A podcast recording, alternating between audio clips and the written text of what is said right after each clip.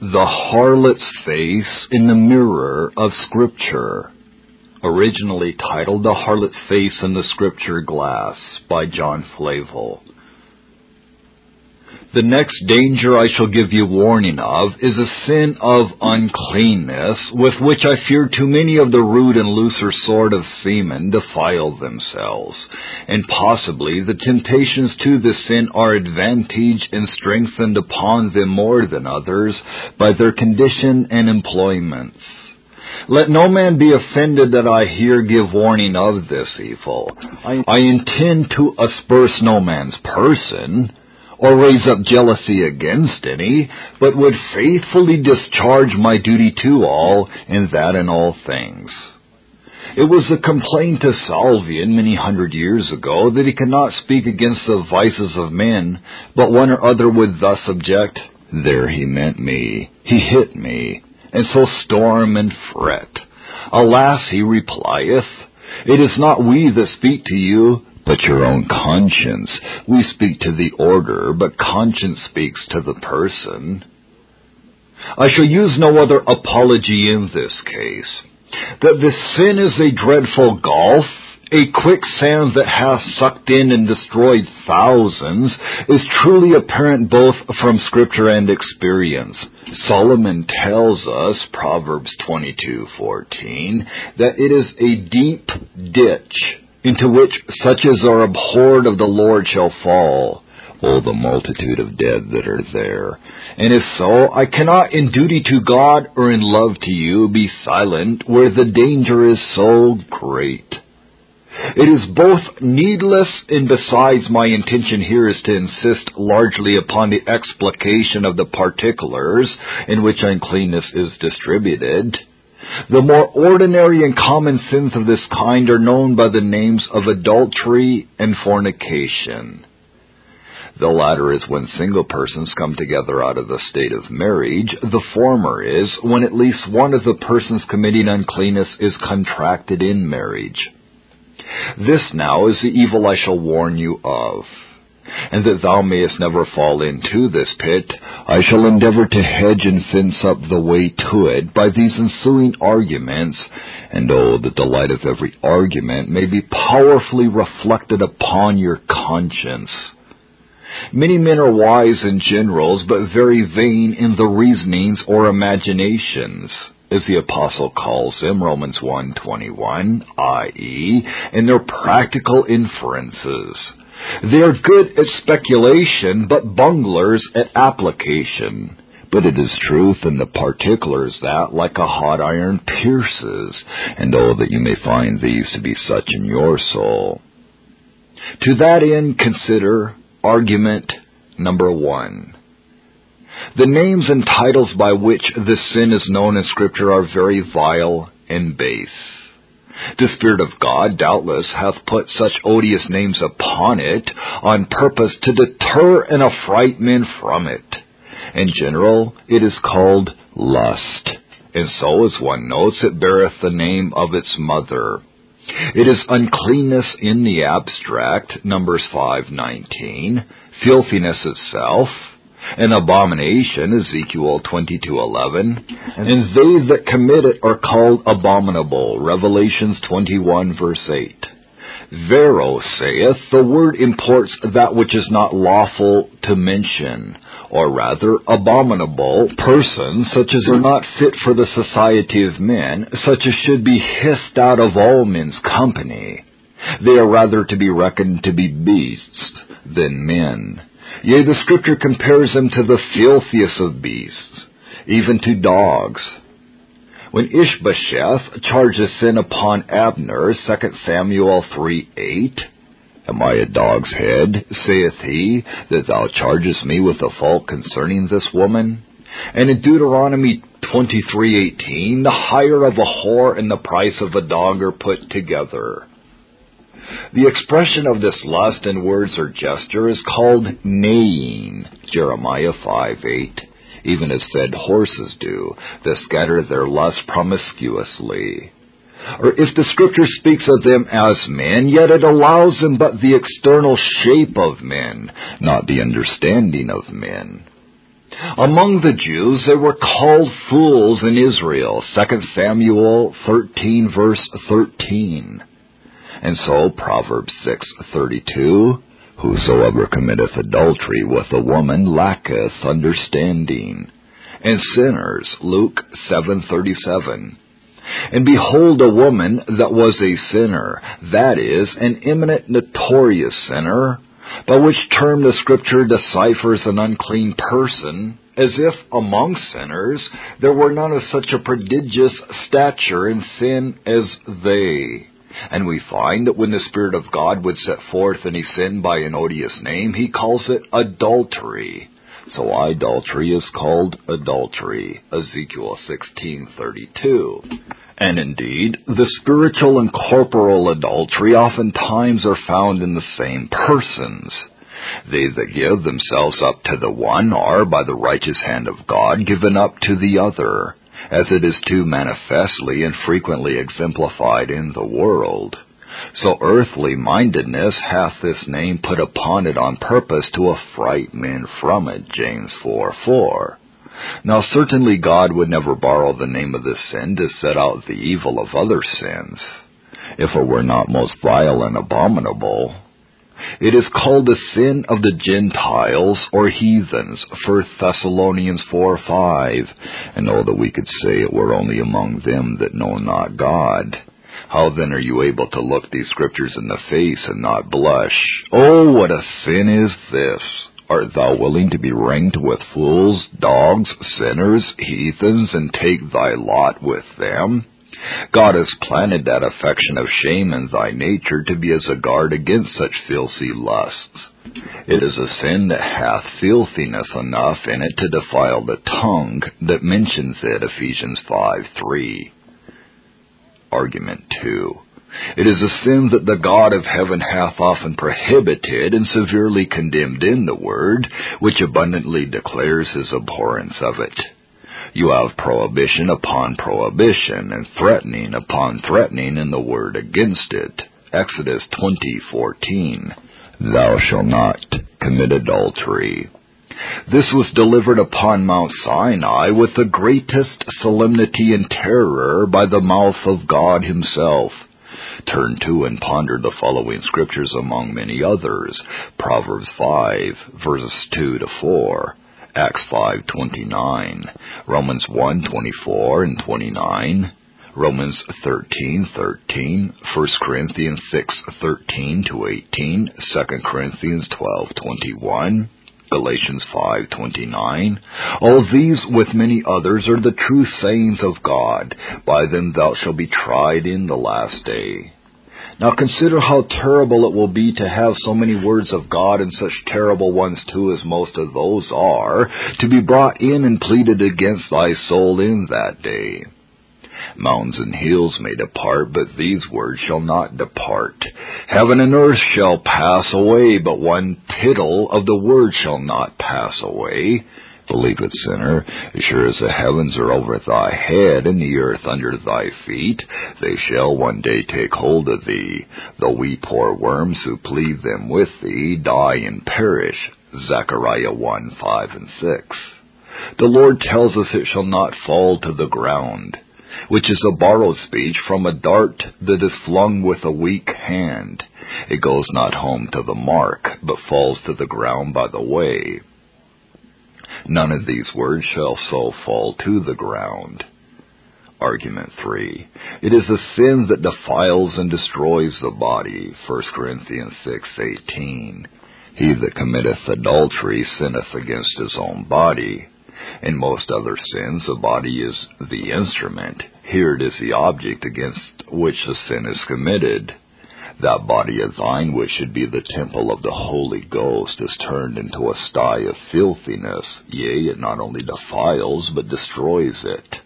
Job calls it a fire that burneth to destruction, Job 31:12, or as the Septuagint reads it, a fire that burneth in all the members. It is a sin that God hath plagued with strange and terrible diseases. There were judgments sent immediately by God's own hand to correct the new sins and enormities of the world, for they seem to put the best physicians beside their books. Oh, how terrible is it to lie, groaning under the sad effects of this sin, as Solomon tells us, Proverbs 5:11, and thou mourn at the last when thy flesh and thy body are consumed. To this sense, some expound that terrible text, Hebrew 13:4. Marriage is honorable in all, in the bed undefiled, but whoremongers and adulterers God will judge i.e., with some remarkable judgment inflicted on them in this world. If it escape the punishment of men, it shall not escape the vengeance of God. Oh, with what comfort may a man lie down upon a sick bed, when the sickness can be looked upon as a fatherly visitation coming in mercy. But thou that shortenest thy life and bringest sickness on thyself by such a sin, art the devil's martyr, and to whom canst thou turn in such a day for comfort? Argument 4. Consider what an indelible blot it is to thy nature, which can never be wiped away. Though thou escape with thy life, yet, as one says, thou shalt be burnt in the hand, yea, branded in the forehead. What a foul scare is that upon the face of David himself, which abides to this day. He was upright in all things, save in the matter of Uriah. And how was he slighted by his own children and servants after he had committed this sin? Compare 1 Samuel 2.30 with 2 Samuel 11.10 and 11. A wound and dishonor shall he get, and his reproach shall not be wiped away. This is to give thine honor to another. Proverbs 5 9. The shame and approach attending it should be a preservative from it. Indeed, the devil tempts to it by hopes of secrecy and concealment, but though many other sins lie hid and possibly shall never come to light until that day of manifestation of all hidden things, yet this is a sin that is most usually discovered. Under the law, God appointed an extraordinary way for the discovery of it. Numbers 5:13. And to this day the providence of God doth often very strangely bring it to light, though it be a deed of darkness.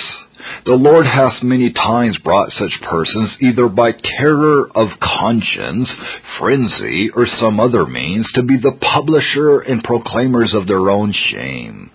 Ye observe this, said the Reverend Mr. Hildersham on the 4th of John, even those that are most cunning to conceal and hide it from the eyes of the world, yet through the just judgment of God every one suspects and condemns him for it. This dashes in pieces at one stroke that vessel in which the precious ointment of a good name is carried. A fool in Israel shall be thy title, and even children shall point at thee. Argument 5. It scatters thy substance and roots up the foundation of thy estate. Job 31:12. It roots up all thy increase. Strangers shall be filled with thy wealth, and thy labor shall be in the house of a stranger. Proverbs 5:10. For by means of a whorish woman a man is brought to a morsel of bread. Proverbs 6:26. It gives rags for its livery, saith one, and though it be furthered by the fullness, yet it is followed with a morsel of bread. This is one of those temporal judgments with which God punishes the unclean person in this life. The word Delilah, which is the name of a harlot, is conceived to come from a root that signifies to exhaust, drain, or draw dry. This sin will quickly exhaust the fullest estate. And oh, what a dreadful thing will this be when God shall require an account of thy stewardship in the great day.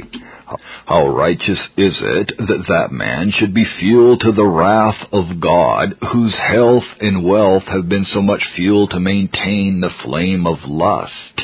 Oh, how lavish are their estates or sinners to satisfy their lusts. If the members of Christ be sick or in prison, they may there perish and starve before they will relieve them. But to obtain their lusts, oh, how expensive!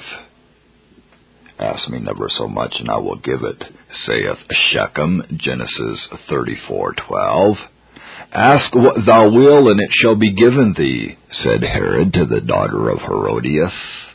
Well, you are liberal in spending treasures upon your lusts, and believe that God will spend treasures of wrath to punish you for your lusts. It had been a thousand times better for thee thou hadst never had an estate, that thou hadst begged thy bread from door to door, than to have such a sad reckoning as thou shalt shortly have for it.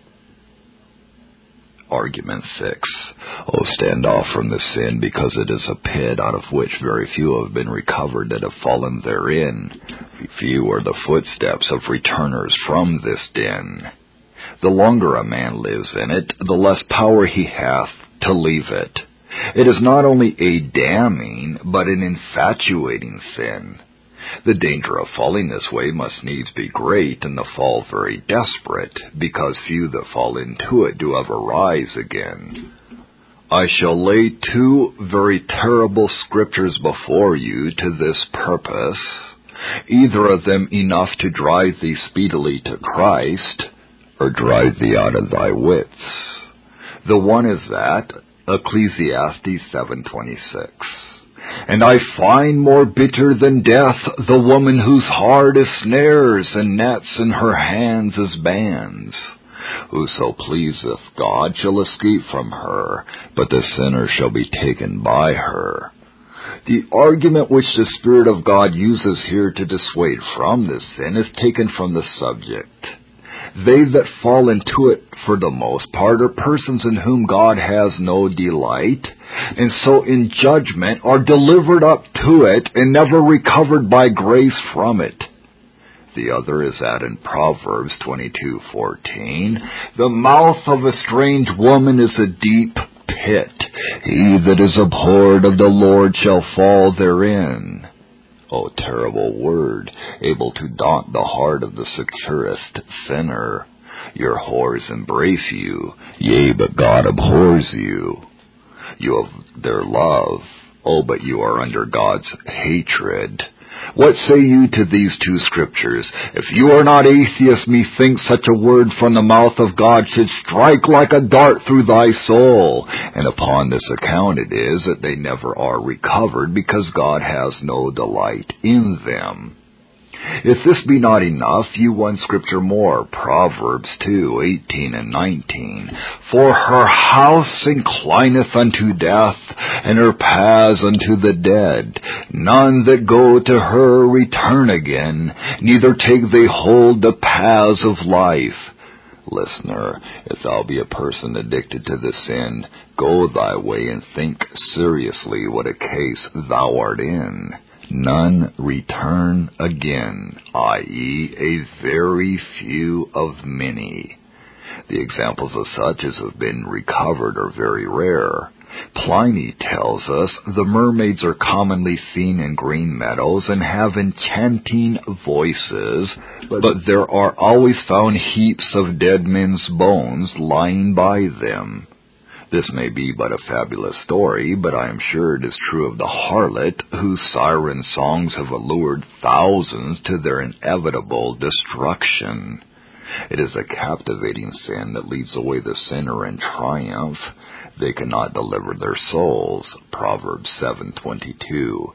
He goeth after her straightway as an ox goeth to the slaughter, or as a fool to the correction of the stocks. Mark a fool. It imitates and befools men, takes away their understanding. The Septuagint renders it as a dog to the collar, or like as we used to say, a dog in a string. I have read of one that having by the sin wasted his body was told by physicians that except he left it he would quickly lose his eyes. He answered, if it be so, then farewell, sweet light. And I remember Luther writes of a certain nobleman in his country who was so besotted with the sin of whoredom that he was not ashamed to say that if he might live here forever and be carried from one stew to another, he would never desire any other heaven. The greatest conquerors that have subdued kingdoms and scorned to be commanded by any have been miserably enslaved and captivated by this lust. Oh, think sadly upon this argument. God often gives them up to impertinency and will not spend a rod upon them to reclaim them. See Hosea 4:14, Revelations 22 verse 11. And then in the seventh place, those few that have been recovered by repentance out of it, oh how bitter hath God made it to their souls. I find it, saith Solomon, more bitter than death. Ecclesiastes 7:26. Death is a very bitter thing. Oh, what a struggling and reluctance is there in nature against it. But this is more bitter. Poor David found it so when he roared under those bloody lashes of conscience for it in Psalm 51. Ah, when the Lord shall open the poor sinner's eyes to see the horror and guilt he hath hereby contracted upon his poor soul, it will haunt him as a ghost day and night, and terrify his soul with dreadful forms and representations. Oh, dear bought pleasure, if this were all it should cost. What is now become of the pleasure of sin? Oh, what gall and wormwood wilt thou taste when once the Lord shall bring thee to a sight of it?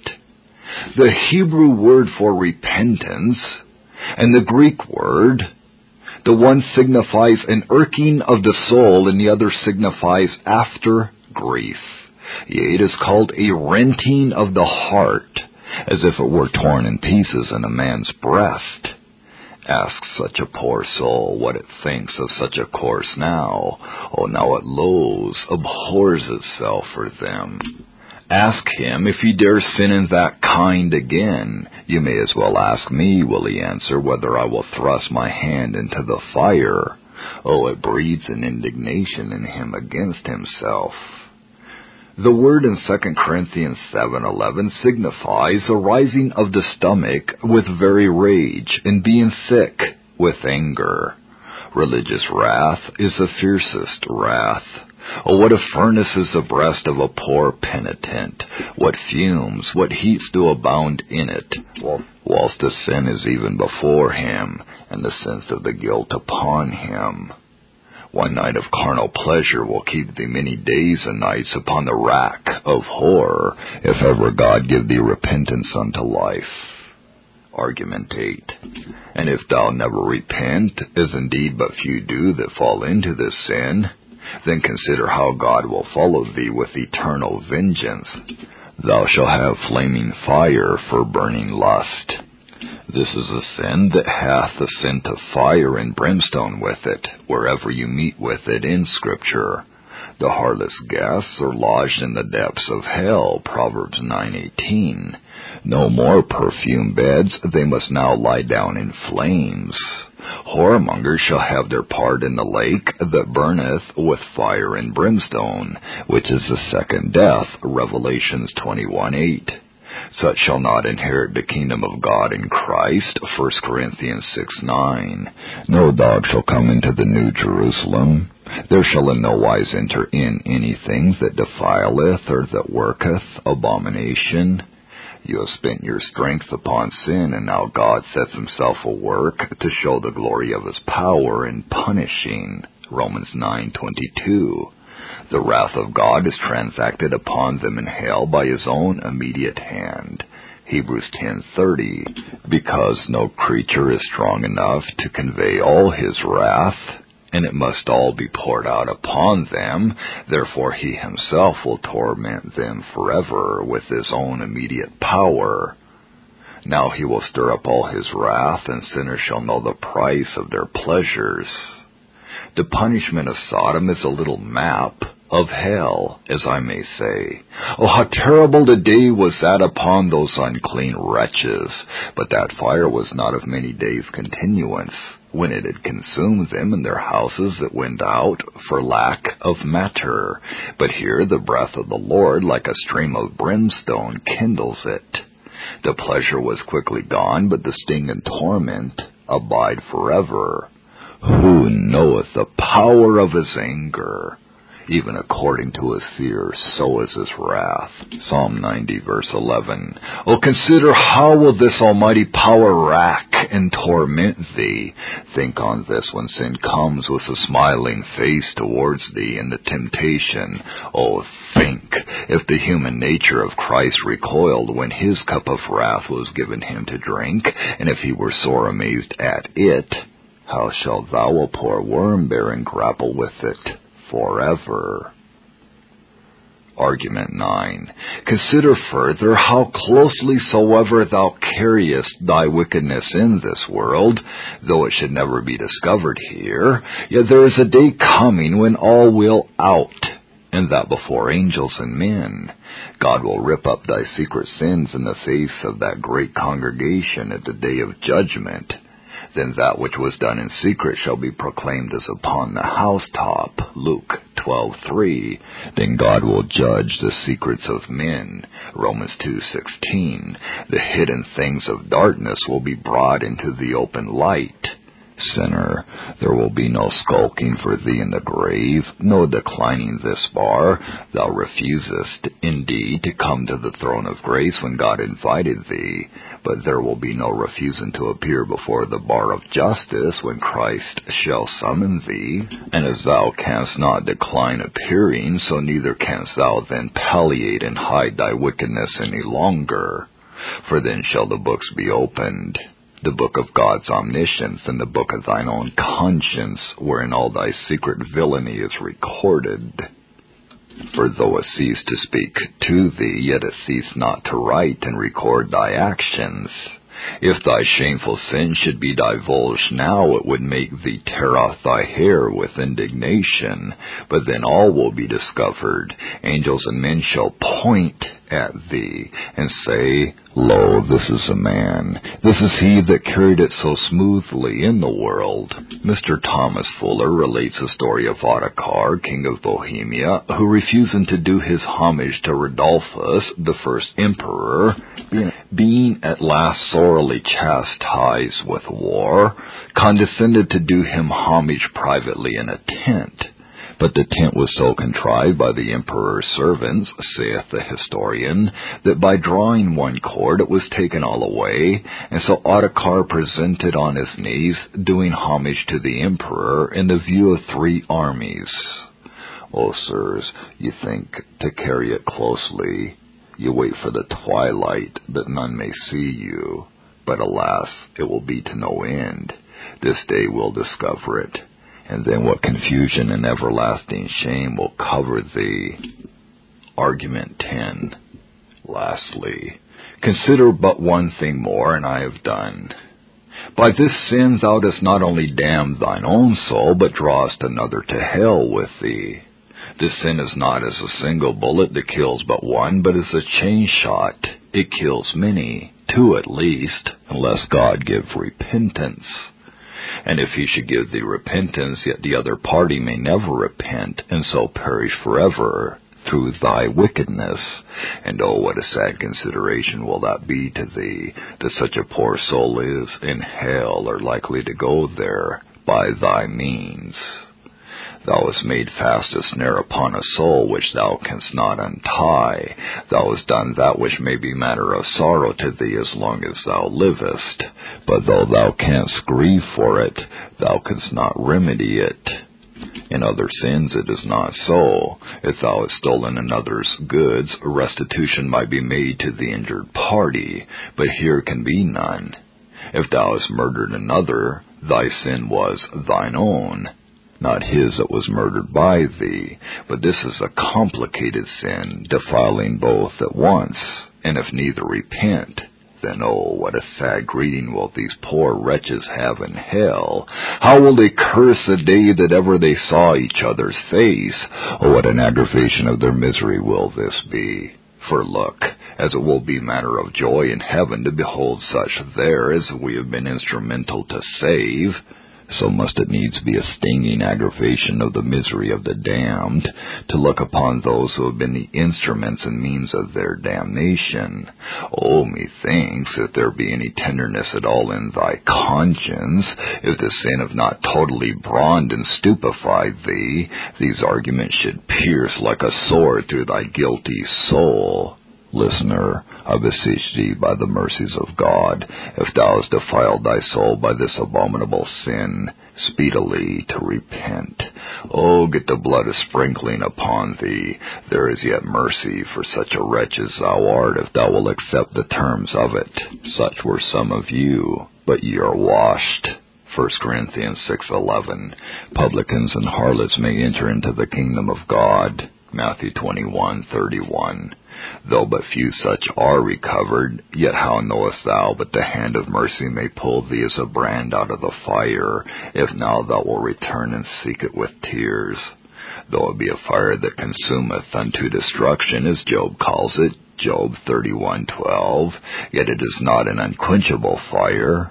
The blood of Christ can quench it and for you whom God has kept hitherto from the contagion of it, oh bless the Lord and use all God's means for the prevention of it. The seeds of the sin are in thy nature, no thanks to thee, but to restrain grace, that thou art not delivered up to it also, and that thou mayest be kept out of this pit. Consciously practice these few directions. Direction 1. Beg of God a clean heart, renewed and sanctified by saving grace. All other endeavors do but palliate to cure. The root of this is deep in thy nature. Oh, get that mortified. Matthew 15:19. Out of the heart proceed fornication, adulteries.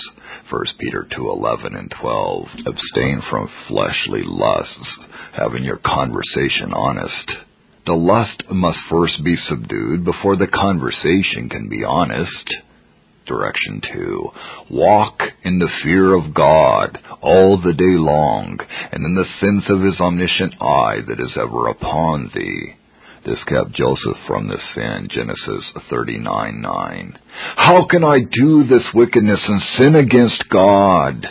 Consider the darkness hideth not from him, but shineth as the light. If thou couldst find a place where the eye of God should not discover thee, it were somewhat.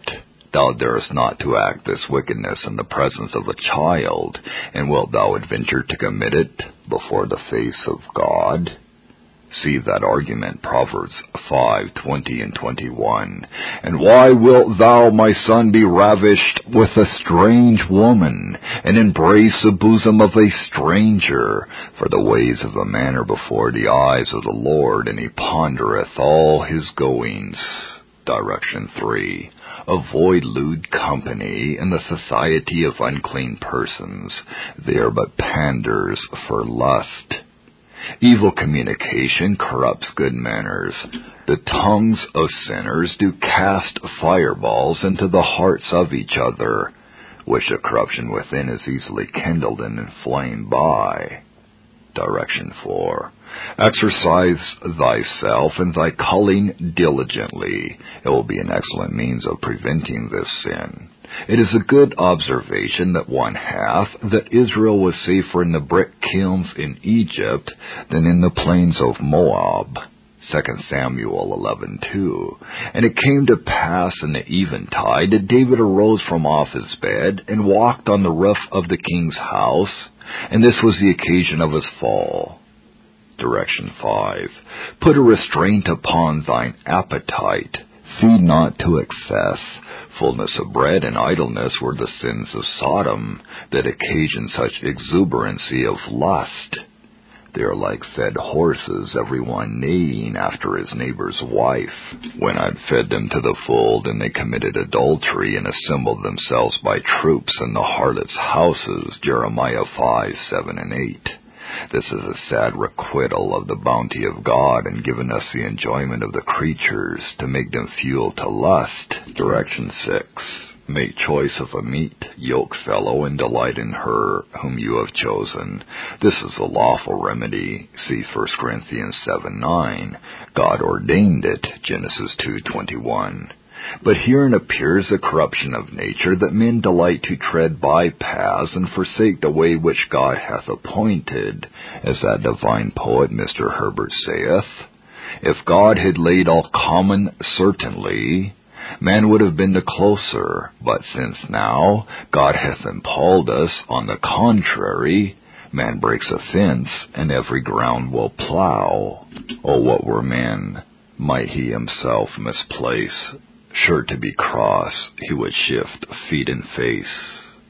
Stolen waters are sweeter to them than those waters they might lawfully drink at their own fountain, but withal know it is not the having, but the delighting in a lawful wife, as God requires you to do, that thou must be a fence against the sin.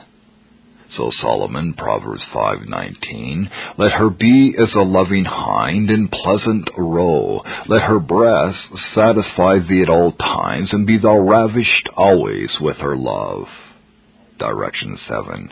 Take heed of running on in a course of sin especially superstition and idolatry, in which cases, as in a punishment of which evils God often gives up men to these vile affections, Romans 1:25, who changed the truth of God into a lie, worshipped and served the creature more than the Creator, who is blessed forever. Amen. For this cause God gave them up to vile affections, and so on they that defile their souls by idolatrous practices, God suffers as a just recompense their bodies also to be defiled with uncleanness, that so their ruin may be hastened. Let the admirers of traditions beware of such a judicial tradition as this is. Woe to him that is thus delivered by the hand of an angry God. No punishment in the world like this, when God punishes sin with sin, when he shall suffer those common notices of conscience to be quenched, and all restraints to be moved out of the way of sin, it will not be longer that sinner come to his own place.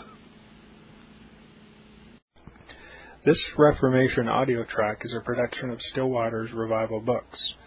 SWRB makes thousands of classic Reformation resources available, free and for sale, in audio, video, and printed formats.